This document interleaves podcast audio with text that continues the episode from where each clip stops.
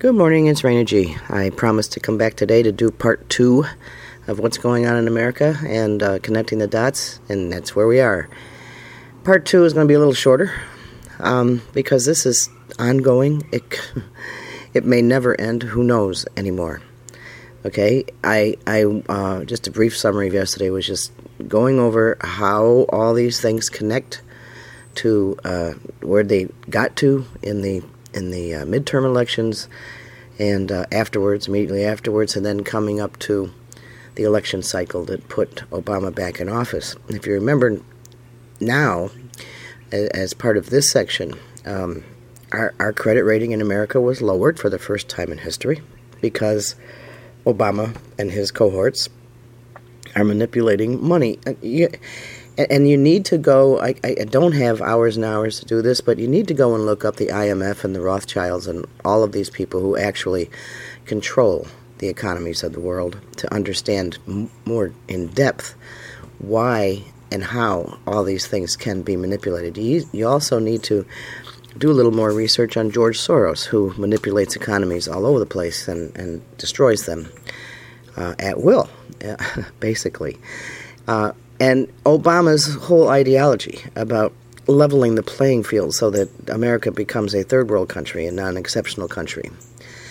Um, and that's not that third world countries are are you know doomed and condemned and and all that. It, it, people are born for a reason in certain places and to certain people to do certain things. And I, for one, was born in America and am proud of that. If I was born in Italy or Japan or Vietnam, I wouldn't be who I am. My soul would be different. But they don't get all that stuff. They were just all going to be in uniform, living in the same places, eating the same food that they dictate, saying the words that they dictate, singing the songs that they dictate. You know, notice the word dictate. and they will make fun of it on, oh, you think everything is conspiracy and it's a tyranny. And yeah, well, keep listening and start learning and start really using the brain that God gave you because um, when you connect the dots, it all makes sense. So time has gone on here, and, and the economy is still tanked, and um, we're still fighting about whether to fund or not Obamacare because the House is Republican, Congress is still uh, Democrat dominated. So that fight is going to go on. So, you know, we have Libya we have to take out Gaddafi, right? But but Hillary and Obama never look at the far end consequences, or do they? Do they understand, like we did immediately, that when you mess with Libya and take out Gaddafi, that the Muslim Brotherhood, just as in Egypt, is going to take over Libya? And if you know geography at all, you see what's going on in northern Africa. Um, Al Qaeda's there and growing. So what do you think is going to happen in Libya? Libya. Um, yeah, it's there. We also pull out of Iraq, destabilizing it completely. But see, we had made sure we had to make that election promise because otherwise, when the election comes up, all of our anti war people who hated Bush for going into Iraq, saying there were no weapons of mass destruction, won't vote for you. However, even now, even now, we have um, Iran in Iraq and the threat of chemical weapons being used on advanced technology weapons to go after um, Israel. Anybody who thinks there were not weapons of mass destruction in Iraq is an idiot. They moved to Syria. And if you see what's going on in Syria now, gee, what are we worried about? Using weapons of mass destruction like chemical weapons on Assad's own people. That was a gift from Saddam Hussein. He moved them. That's all. He moved them.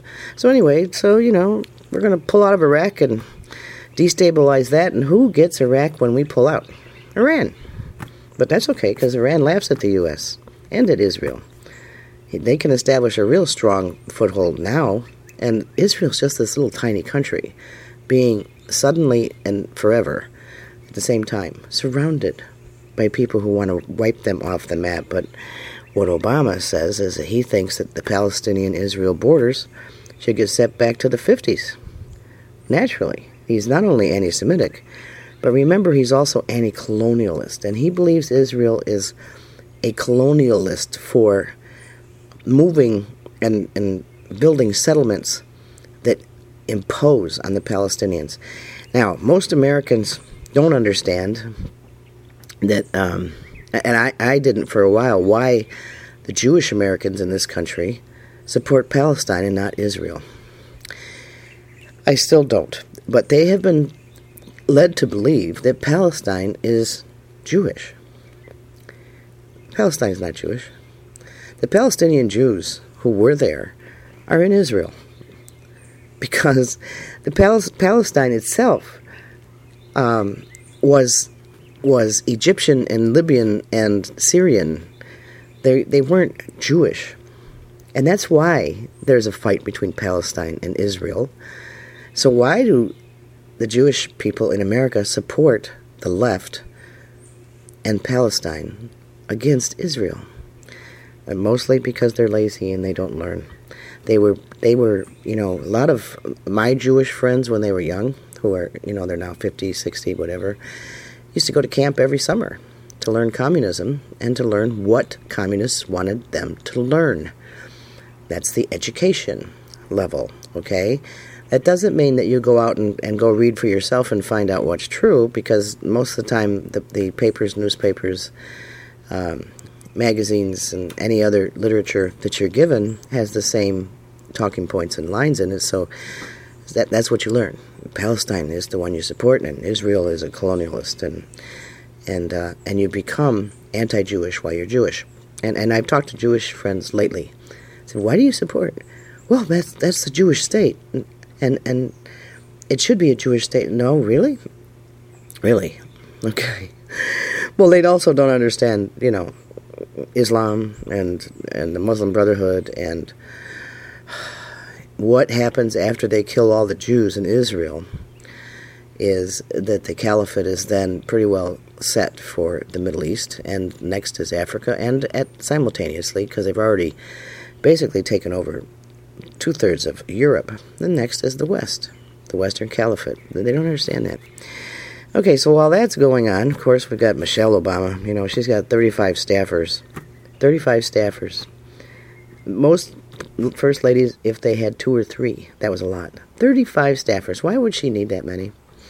See that such superwoman that everybody who listens to or used to listen to uh, Oprah and who knows who She's a super first lady, the worst first lady we've ever had.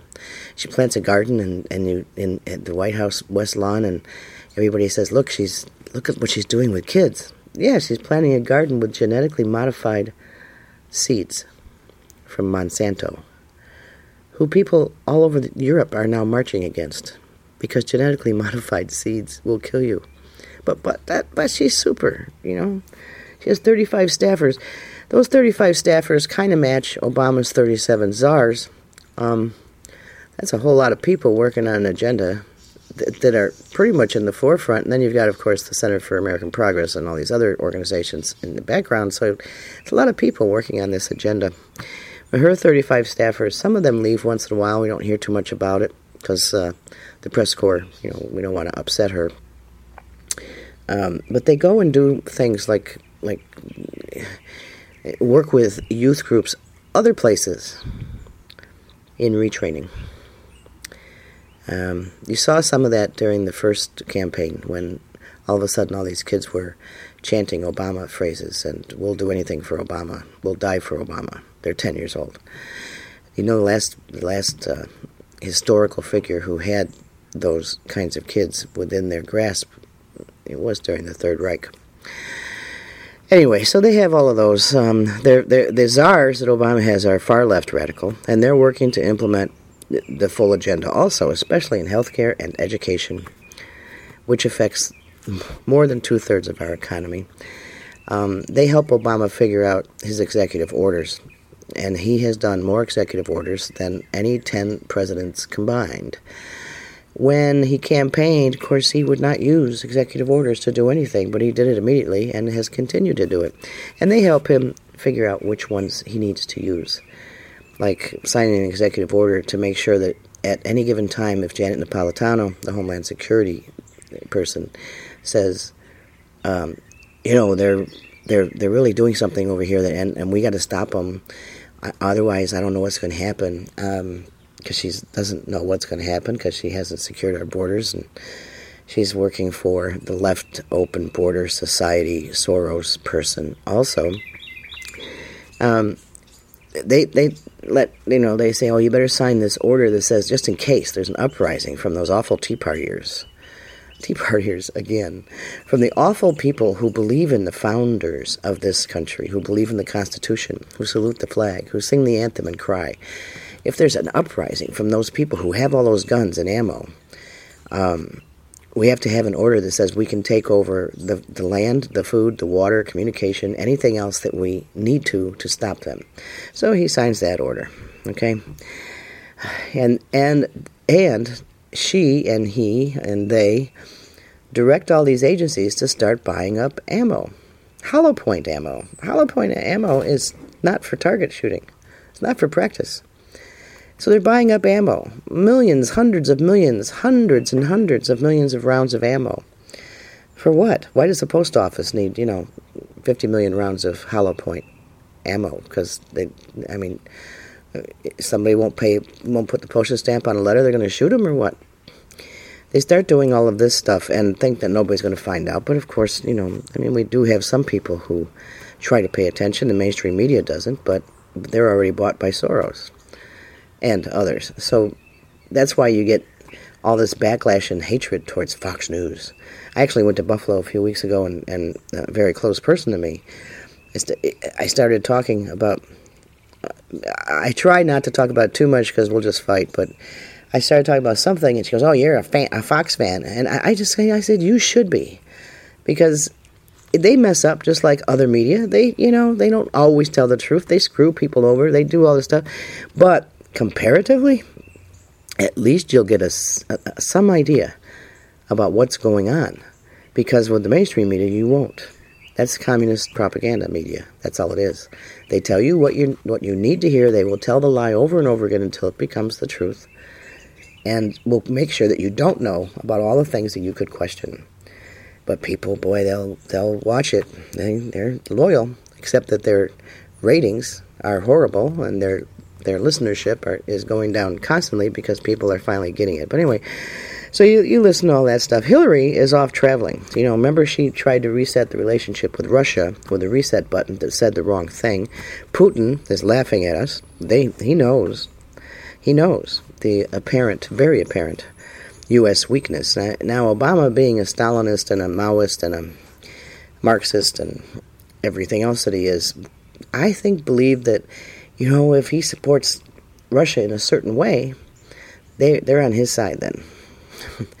well, with all the stuff going on now, we, are finding out, and he should have found out that they're just making a laughing stock out of him. But you know, that's okay. The Arab Spring is really the Arab Caliphate at this point. Egypt and Libya, Libya under the Muslim Brotherhood. We took out Gaddafi for what reason? Hmm. Oh well.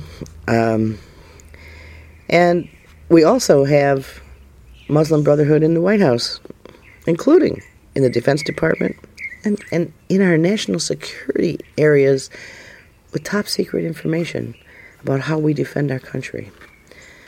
That is, you know, treason. That is aiding and abetting the enemy in the takeover of our own country. Uh, but the media you know, says nothing. And don't forget Fast and Furious either. Now, everybody on the left will say, oh, George Bush started that. Well, George Bush did do a Fast and Furious gun thing with Mexico, except everything was coordinated and labeled and followed and uh, much more organized, and nobody died. That's number one, nobody died. Um, with Fast and Furious, Brian Terry did die and the guns are lost, and nobody knows where they are, and nobody knows how many went. And Eric Holder and the and Homeland Security, Janet Napolitano, I don't, I don't know anything about it. That's not what I remember. No, I don't think we did that until more comes out and we find out that Holder has lied to Congress and in the United States. That's contempt. and he should have been removed from office immediately. But he's just held in contempt and slapped on the wrist, and, and he goes on. Okay? um, while this is going on, and or just before this, actually, Obama has allowed the president of Mexico to come and speak to a joint session of Congress. I'm an American citizen. I can't do that. I mean, legally, I can. Do you think I can? Mm-mm. But the Mexican president can come and speak to Congress, and every time he says, open the borders and Mexico wants to come here and do this and do that, the Democrats stand up and the progressives stand up and cheer him, and the, and the Republicans sit there and say nothing. Now, I'm not saying Republicans are doing anything good here. Republicans have become the weakest force.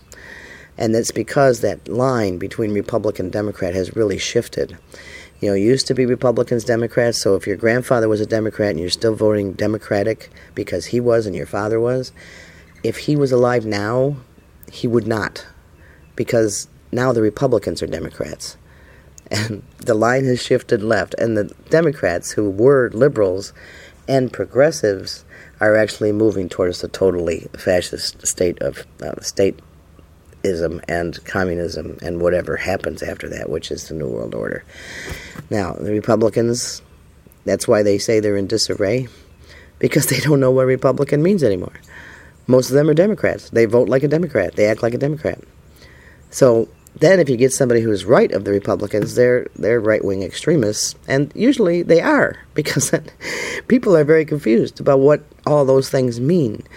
Um, if you're now a Republican, you're a white wing, right wing extremist. It's because you you um, you rely on evangelical ideology, or um, whatever. I mean, the, the ideology that puts you so far right that nobody can vote for you. There are two wings. There are two parties in our country, multiple other parties that influence those parties. If you look at a bird, you can hear the birds outside because my office is um, a big screened-in area outside because I like to be in nature. And I also walk and do these podcasts in nature. But if, birds can't fly with one wing. They can't fly if one wing is dominant. They can't soar at all. And America, with the American eagle, which is being killed off by wind turbines, that's okay. It's only if if if one of them, you know, gets hit by a an oil rig or something that, that there's fines. But wind turbines, that's okay. Anyway, the American eagle will soar. If you've ever seen one really soar, it's it's an amazing thing to see. Um, but not if one wing is heavier than the other or one of them is clipped. So we need both wings in our government to be able to fly. Some moderation, some balance, and maybe balance is the right word. Some balance. I mean, I I'm not a right wing extremist. I'm not a super conservative. I'm not a Republican conservative extremist. I'm not a Democrat. I'm not a left wing Democrat. I, I look at social issues as being those. Within our borders, there are social issues because we are a social people. We better be. Um, and there are issues that affect people that, that I may be adamant about until I re examine them. Okay, I, I, and, and some of them, and most of them, should not be federal issues. They should be state and local none of, many of these things should never have been elevated to the federal um, position because that's not how our Constitution was built. We're built for state control, if there's going to be a word for it. It starts with the people, by the people. You elect your local officials based on what you believe all in concert with each other you want your community to be. And then that community is part of the larger community of a county and then a district and then a state. And those people are elected to represent your beliefs and interests in that state, including education and transportation, insurance, health care, um, jobs, and, and any kind of regulatory things that have to happen so that people get good water and they have good roads and they have good schools for their children. And, and nobody is trying to kill each other or take over an area or whatever. That's what the states were there for. And the only reason the federal government is there because we needed something central to protect our borders, our large border, and to provide the infrastructure that the states would need to do business with each other and communicate and socialize with each other. what has happened is that's all shifted to federal, and the states are caving to the federal government over and over and over again. All right.